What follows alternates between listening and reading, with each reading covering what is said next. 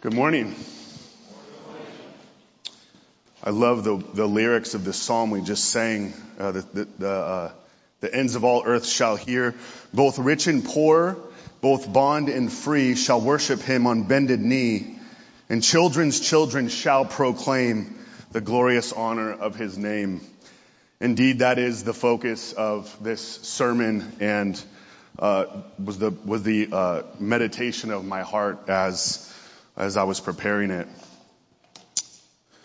Our sermon text this morning is Colossians chapter 3 verses 16 and 17 and then chapter 4 verse 2. These are the words of God. Let the word of Christ dwell in you richly, teaching and admonishing one another in all wisdom, singing psalms and hymns and spiritual songs with thankfulness in your hearts to God. And whatever you do in word or deed, do everything in the name of the Lord Jesus, giving thanks to God the Father through him. And then chapter 4 verse 2, continue steadfastly in prayer, being watchful in it with thanksgiving. Let us pray. Our great God and Father, we give you thanks for your word. We pray that you would come now and be our helper, that you would teach us and you would instruct us, that you would guide us. We ask that you would use your word to make us more and more into the image of your Son, our Lord Jesus. Help us and strengthen us specifically as it regards to worship. We ask all these things in Jesus' name. Amen. Amen. Well, this week we continue our series on biblical parenting. And we began by looking at the glory of biblical parenting which highlighted the privilege and the blessing of parenting in God's wise plan for his creation. We then looked at the blueprint for biblical parenting where Pastor Allen applied the process of building a house to raising children. How we lay the foundation, how we build the framework, and how we finish the project. After that, we looked at the context of biblical parenting, which is a godly household founded on biblical rules that both train and test our children. And last week we considered the importance of laying the foundation in the early years. This week we'll be looking at the lifeblood of biblical parenting, which is family worship. The reason family worship is the lifeblood of biblical parenting is rooted in the ultimate goal of parenting, namely to raise up worshipers. To use more specific biblical categories, we are raising up the next generation of priests, kings, and prophets. Priests who, like their great high priest, offer up themselves and their sacrifice of praise to the Father through the Son and by His Spirit. Kings and queens who rule and reign over the earth as intended by God's original design. And prophets who faithfully bring to bear God's word on every aspect of his world. Now, as is obvious, our text does not contain an explicit command for family worship, nor is there any Bible verse that says, do family worship, and here's how. But this is not abnormal. There are many things that scripture does not state explicitly, but have nevertheless been determined throughout the history of the church as normal, right, and good.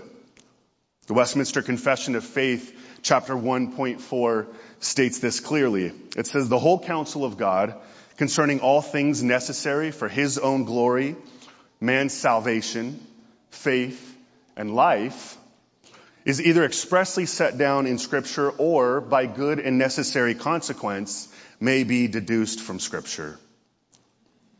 But the fact that it's not laid down expressly can make it difficult to do, especially if it's not something that someone has been exposed to before uh, or is has been taught. And not knowing what to do or how to do it can easily lead to its neglect. Having not been raised in homes that practiced family worship, I can remember my own and my wife's confusion when we were first exposed to it. And it took a lot of time to figure out something that would work in our family with, with young children. And so this sermon is going to be a little bit more practical, especially towards the end, uh, than normal.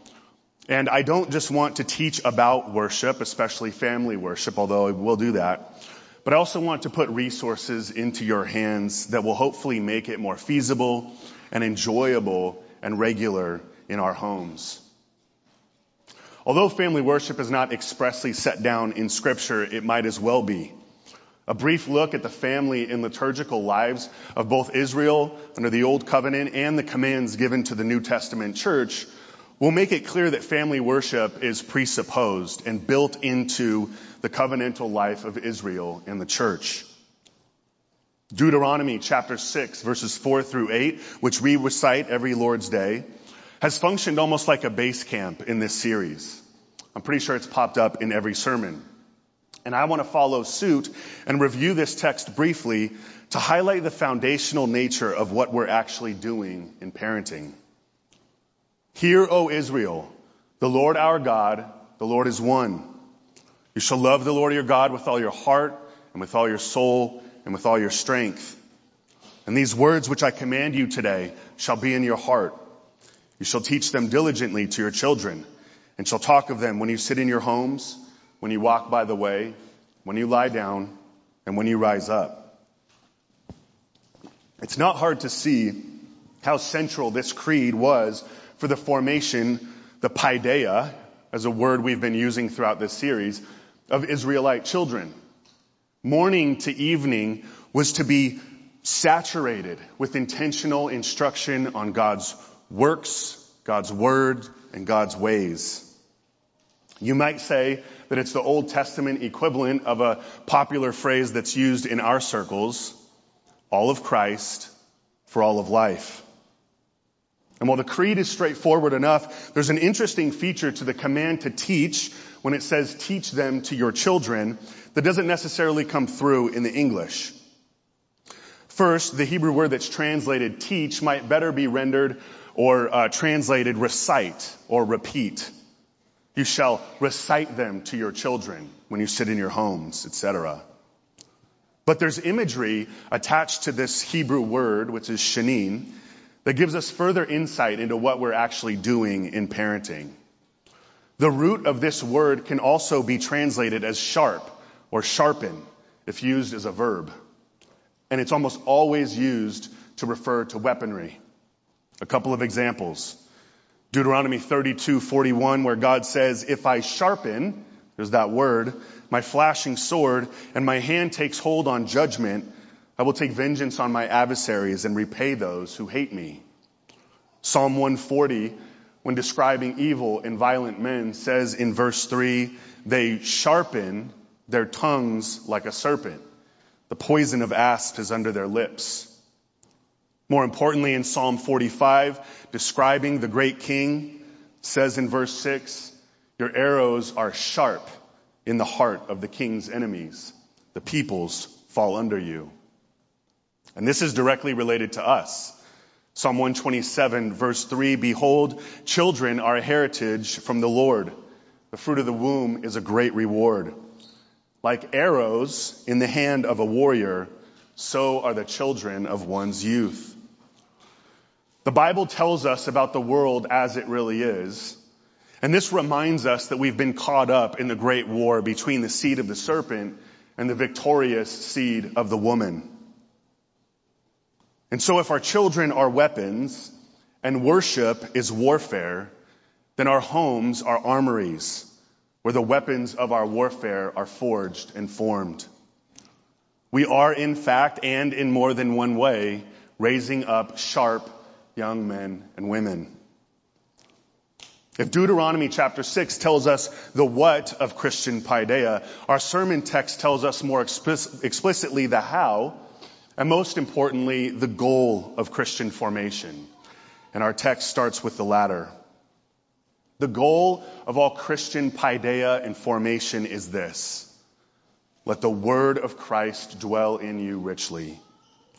This is the goal. This is the telos, the ultimate purpose of all the Spirit's work in us, which we are called to work out of ourselves in faith. This is an interesting phrase that Paul uses here, word of Christ, as opposed to the more common word of the Lord or word of God that we find in the New Testament.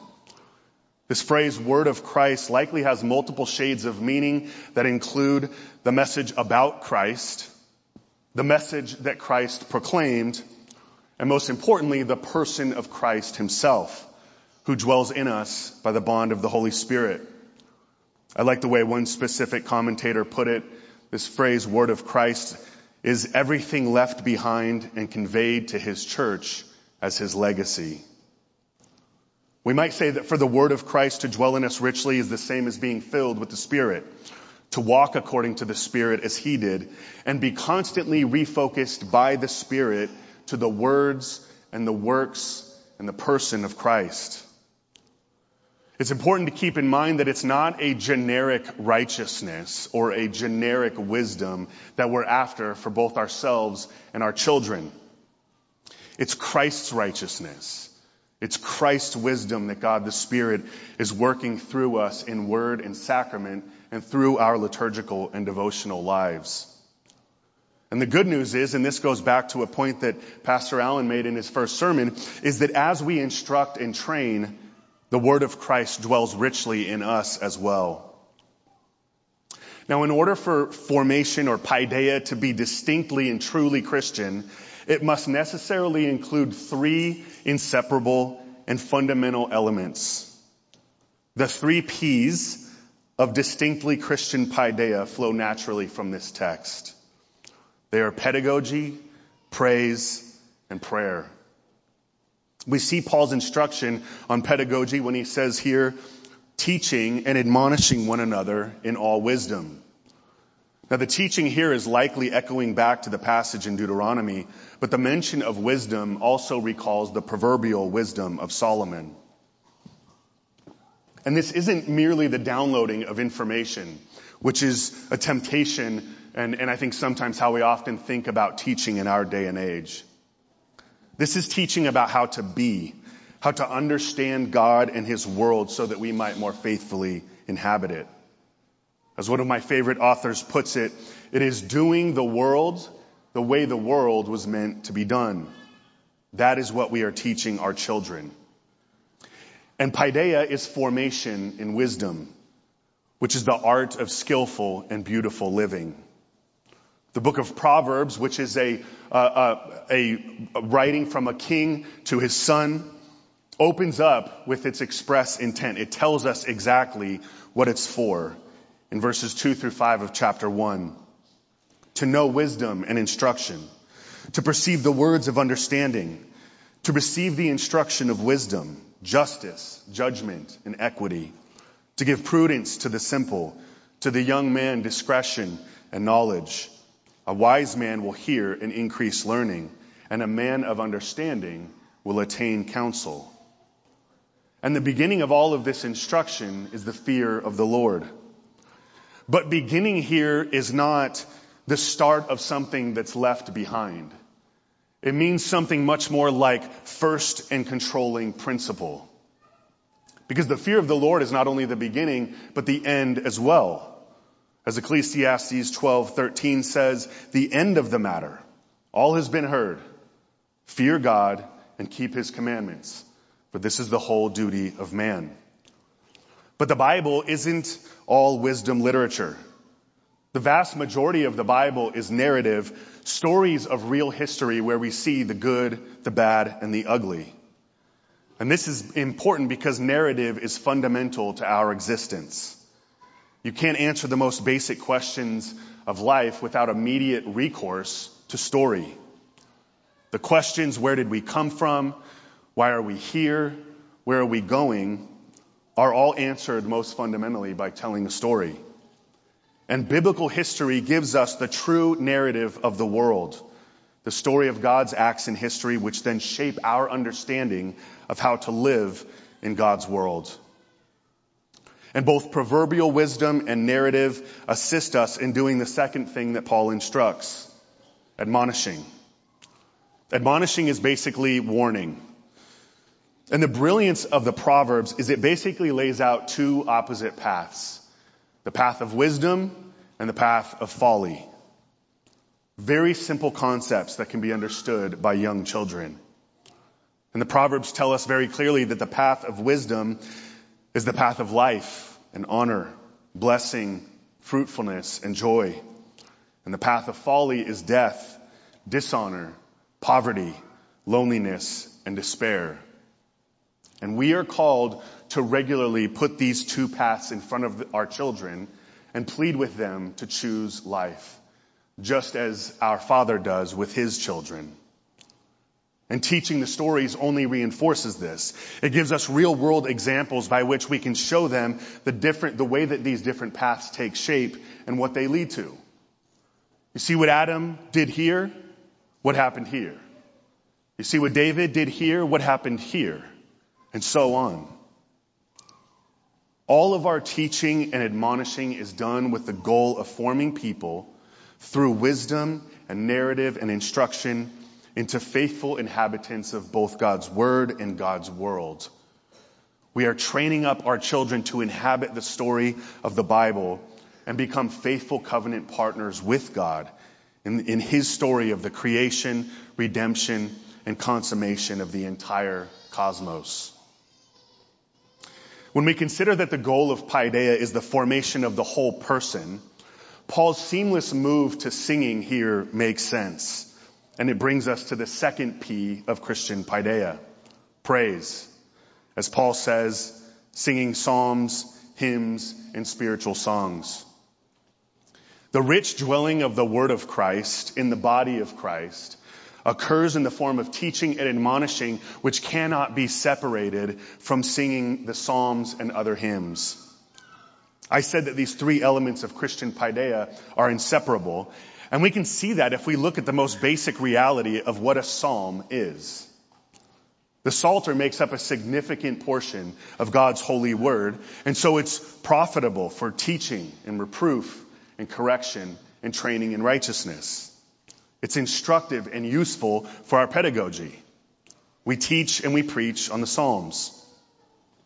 But a psalm is a song. It's a musical composition intended to be sung. William Law, who was a priest in the Church of England in the 18th century, said this. If you were to tell a person that has any common song in front of them that he need not sing it, that it was sufficient to peruse it, he would wonder what, what you mean and would think you're absurd. As if you were telling him to only look at his food to see whether it was good, but need not eat it. Psalms are meant to be sung. But a psalm is also a prayer. The psalms repeatedly refer to themselves as prayers. Psalm 72, which closes the second book of the Psalter, ends with these words. The prayers of David, the son of Jesse, are ended.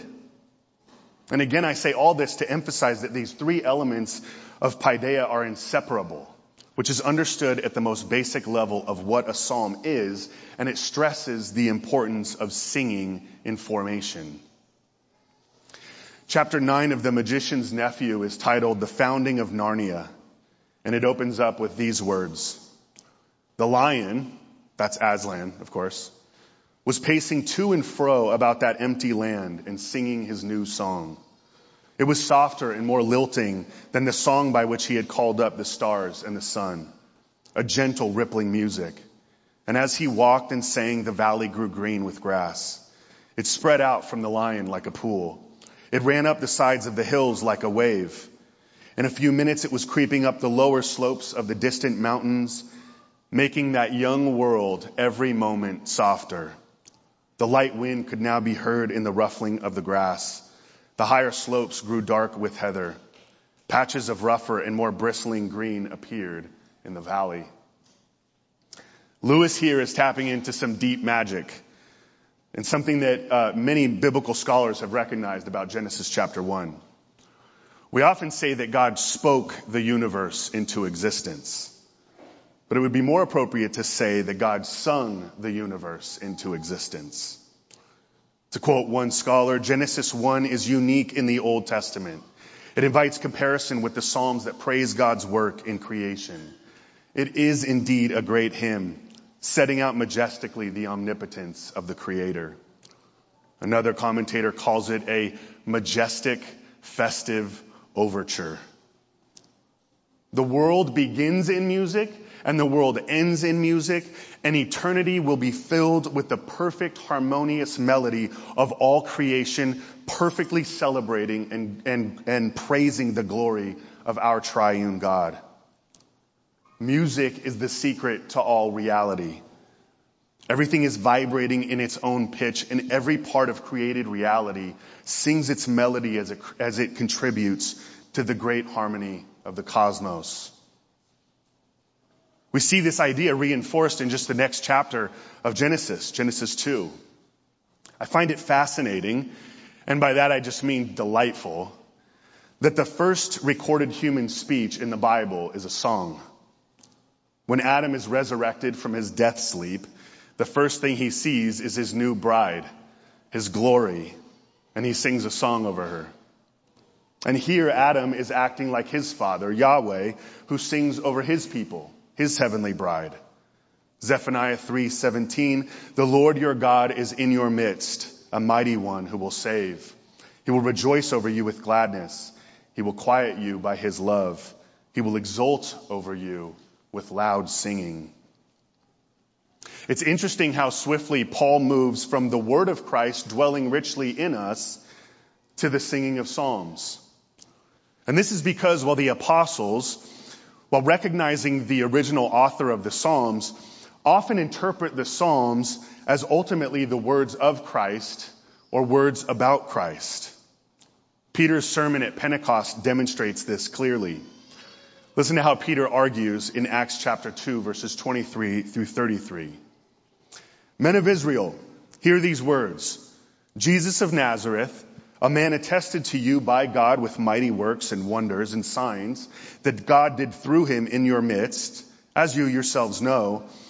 This Jesus, delivered up according to the definite plan and foreknowledge of God, you crucified and killed by the hands of lawless men. God raised him up, loosing the pangs of death, because it was not possible for him to be held by it. For David says concerning him, now, now Peter's going to quote from Psalm 16. I saw the Lord always before me, for he is at my right hand that I may not be shaken. Therefore my heart was glad and my tongue rejoiced. My flesh also will dwell in hope. For you will not abandon my soul to Hades or let your Holy One see corruption. You have made known to me the paths of life, of life. You will make me full of gladness with your presence. And then Peter goes on and says, Brothers, I may say to you with confidence about the patriarch David that he both died and was buried, and his tomb is with us today. Being therefore a prophet and knowing that God had sworn an oath to him that he would set one of his descendants on his throne, he foresaw and spoke about the resurrection of the Christ, that he was not to be abandoned to Hades, nor did his flesh see corruption. This Jesus God raised up, and of that we are all witnesses. Peter takes a psalm written by David in the first person and places it directly on the lips of Christ. The Spirit speaking in David was using David's life and words to tell a story that would be ultimately tr- and fully true of David's son and David's Lord. But it's not just Christ's voice that's heard in the Psalms. Because and only because we are in union with Christ, the words of the Psalms can rightfully be placed on our lips as well. St. Augustine expresses this truth beautifully in one of his letters. He's discussing Psalm 119, 85, which says, The unjust have dug pitfalls for me. They do not live according to your law. Now, this is obviously most fully true of Christ. These words belong on his lips. Yet it's nonetheless true of all of Christ's people who have been unjustly persecuted in and for him. Christ gives us his very own words in these Psalms, and the singing of these words expresses most fully our union with him. Augustine then comments, he says, But let us, who are now the body of Christ, acknowledge our voice in the psalm and say to him, The unjust have dug pitfalls for me, but they do not live according to your law, O Lord. He goes on, as I journey through it, that is the Psalter, breathing hard in the sweat of our human condemnation, Christ meets me everywhere in those books, everywhere in those scriptures, in their open spaces and in their secret haunts. He sets me on fire with a desire that comes from having no little difficulty in finding him. But that only makes me eager to clutch whatever I find, to soak it deep into my bones, and to hold it close for my salvation. There was a popular Latin motto during the early Reformation that we ought to take up and make our own. Semper in ore psalmus, semper in corde Christus. Always a psalm in the mouth, always Christ in the heart. There has been plenty of ink spilled on what Paul meant by hymns and spiritual songs. Uh, I think the, the most compelling argument is that the division between hymns and spiritual songs might be understood this way. There are parts of the New Testament that most scholars believe were originally hymns that were sung. Some of the most common examples are Philippians chapter 2 verses 6 through 11, Colossians 1, 15 through 20, and John chapter 1 verses 1 through 17. So Paul likely would be referring to explicit hymns that functioned like creeds and then eventually became a part of the New Testament. Spiritual songs is a little bit more ambiguous, but I think we find precedent of something that embodies the same meaning in scripture. Every time God accomplishes a mighty act in scripture, it's almost always followed by a song that celebrates the victory. Think of the Song of Moses after the Exodus or the Song of Deborah after the defeat of Jabin, or the tremendous musical ensemble that, that's formed by David when the ark is brought in to Jerusalem. All of these songs, uh, uh, all of these are songs that elaborate on God's faithfulness and how He's done some new thing, some new act of redemption that moves His salvation history along. We might call these new songs which we see prescribed throughout scripture. The first time we see this command is, in Psalm 33 verse 3. Sing to the Lord a new song. Play skillfully on the harp of ten strings with loud shouts. What's interesting is that this psalm follows Psalm 32, which is the first explicit and thorough psalm that describes the healing and the joy that comes from the forgiveness of sins. Redemption and resurrection requires new songs to tell new stories in a higher octave. We also see this in Revelation 5 9, where the 24 elders representing the church all bow down before the Lamb and sing what? A new song that details the specifics of this slain Lamb and his paschal victory and his reign with his saints over all the earth. And of course, every Sunday, we close by singing a new song to the Lord. Not new in content, but new in the sense of God's faithfulness throughout a new week. So again, and this is speculative somewhat, but uh, we're not given an explanation, but I, I think that the, the hymns would have been referring to those creedal hymns that became New Testament texts, while spiritual songs would likely refer to what we consider hymns. Songs that the church following the 24 elders has composed to sing the glories of our holy and praiseworthy God. Either way, we have 2,000 years of new songs to sing, along with the 150 songs that God wrote for us, and we should put them to use in our homes. It's worth taking just a moment to, to think about what singing actually is. Think about what's happening when we sing. Speech is the overflow of the heart, as Jesus tells us in Luke 6:45. It's the expression of what's really inside a person. And song is glorified speech. What's actually taking place when the body of Christ is singing is that all of our unique voices are gathered together in one voice without losing our distinctness. And that one voice is Christ's voice. Our words are glorified together in the glorified word, our Lord Jesus. Notice the rich connection between singing and the life of the body of Christ that Paul makes in Romans 15 verses 5 and 6. May the God of endurance and encouragement grant you to live in such harmony with one another in accord with Christ Jesus that together you may with one voice glorify the God and Father of our Lord Jesus Christ. Our singing is a real display of our union with one another in Christ and is the musical expression of what our lives together ought to look like. Before we move on, I want to offer a word of encouragement. For many of us, especially men, singing may not come naturally. It may feel like a chore. But like anything else that's important in life, the more that we do it, the better we get, and the better we get, the more enjoyable it becomes. And I honestly say this from personal experience as someone who has no background in music and can't sing very well. You can ask any of these patient saints that sit over here in this area. I usually spend about two verses trying to do the bass line and then give up and go to the melody. We have a tremendous treasure chest in this church of musicians and talent. We have a chief musician in our elder, Casey Christopher, who wants nothing more than to help us grow in our ability to sing. We're spoiled with talented singers and musicians who can help us get better. We have psalm sings once a month. I'm asking you to take advantage of these things. Come to the next psalm sing. Start practicing at home. If you aren't musically inclined and it doesn't come naturally, commit to trying something new to get better.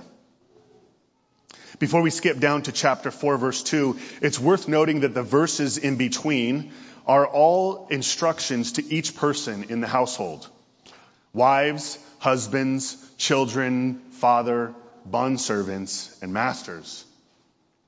I point this out to simply reinforce that our sermon texts are the bookends of daily family life in the new covenant family.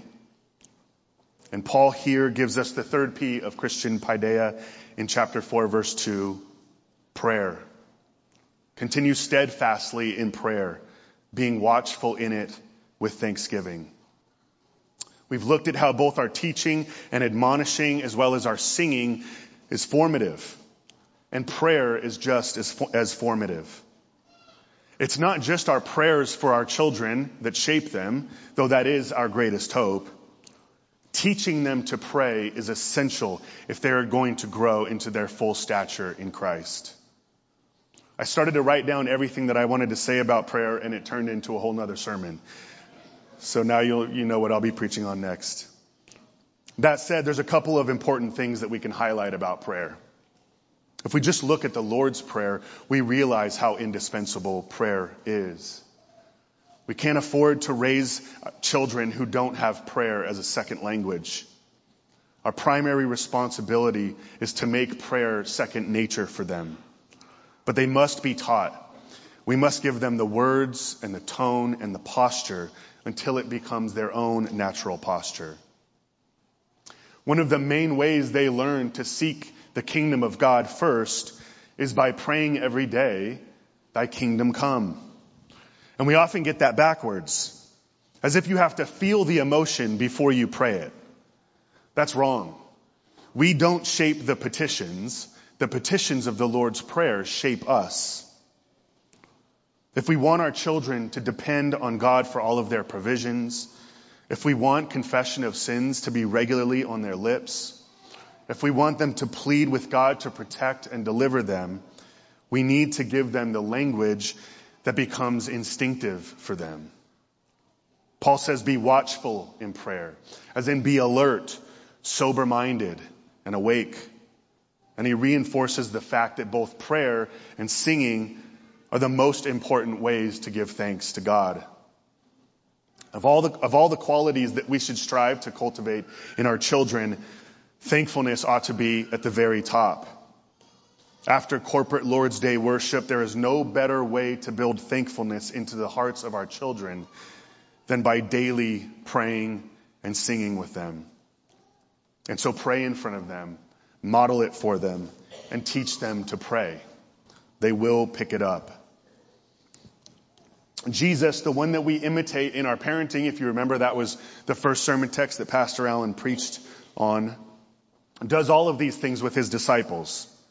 He teaches his disciples, he sings with his disciples, and he prays with and for his disciples.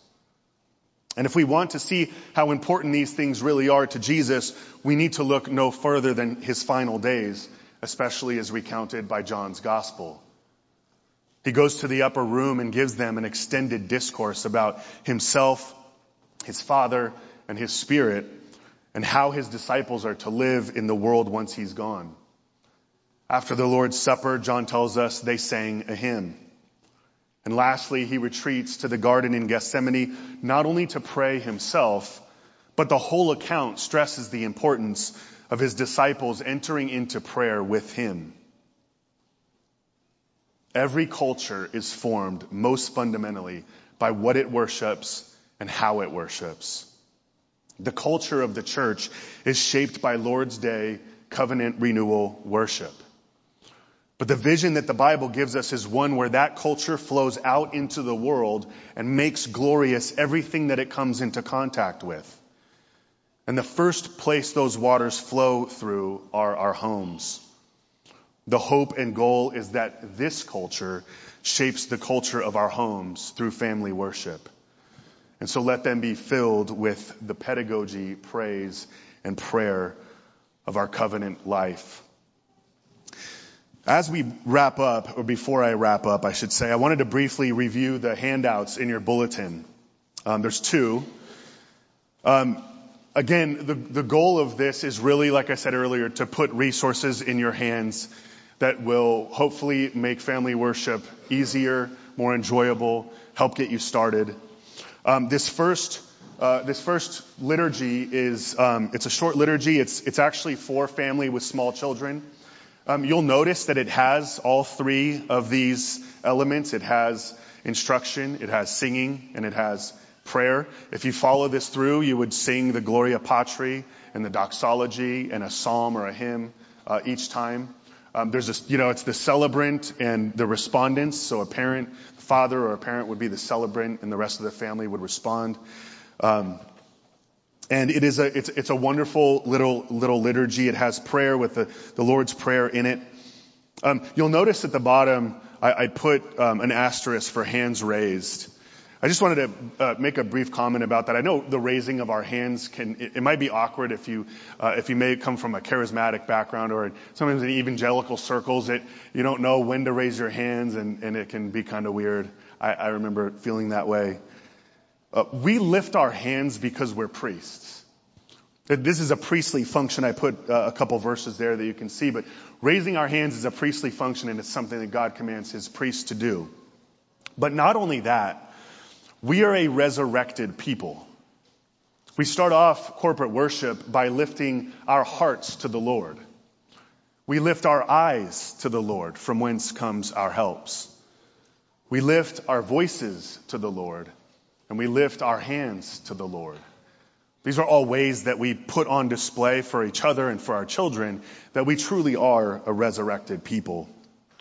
And so um, th- this liturgy is actually taken from an app. The second page that I have is just a list of resources that I wanted to share. These have been really helpful for me. Um, we have the two uh, two hymnals there. The Treasury is the one that we use every Lord's Day. There's also the Trinity Psalter hymnal. Um, that was really helpful for us as we started to do family worship. The tunes are a little bit easier um, and slower. Uh, it's got all 150 psalms, uh, a ton of um, hymns, and uh, again, they've just been helpful for us. Um, the Sing Your Part app, if you don't have Sing Your Part on your on your phone or on a tablet, download that. You can sing all of these psalms. It plays the music for you in the four different parts. You can s- slow the tempo down. You can speed it up. Um, it's a wonderful help in terms of practice. Uh, the Trinity Psalter hymnal has an app as well. And then this liturgy was actually taken from this daily office app. Um, and it's actually uh, really helpful because there's actually four liturgies throughout the day for morning, noon, evening, and then late evening. And there's liturgies for families with small children and then, um, and then older children as well. And then, uh, the daily prayer app is another one, similar in content. Uh, it's just a little bit different format. There's some books down here uh, that have been really helpful for me. Um, one, one I wanted to highlight was this one, O Come, O Come, Emmanuel, a liturgy for daily worship. Uh, I'm sorry, not that one, uh, that one too, but um, Be Thou My Vision by Jonathan Gibson. Um, it's a, it's, it's similar to this liturgy. Um, it's got a lot more content in it. It has a lot more prayers from the history of the church. Uh, it's got um, different creeds and confessions that you can confess with your family. Um, and it's and it's it's one through 31, so it's 31 days of liturgies to use in family worship. And then it looks like he's coming out with two for the season of uh, uh, Christmas and for the season of Easter. And so um, one of those is already out. And then lastly, some psalms to start with. These are psalms that we, uh, the first two are songs that we sing regularly, Psalm 117 and Psalm 134. Those are wonderful psalms that your kids will pick up very quickly, um, and you can sing them at breakfast or at dinner or before bed or during family worship. Um, wonderful songs. And then the other two psalms are psalms that I love to sing in my home. Again, they're very easy to sing. They're beautiful, um, beautiful in content. And so um, just wanted to put a couple there. That said, I, I do present all of this to you in love and with the hope of the glory of your families and your children uh, for the sake of God and for the sake of the world. In the name of the Father and the Son and the Holy Spirit. Amen.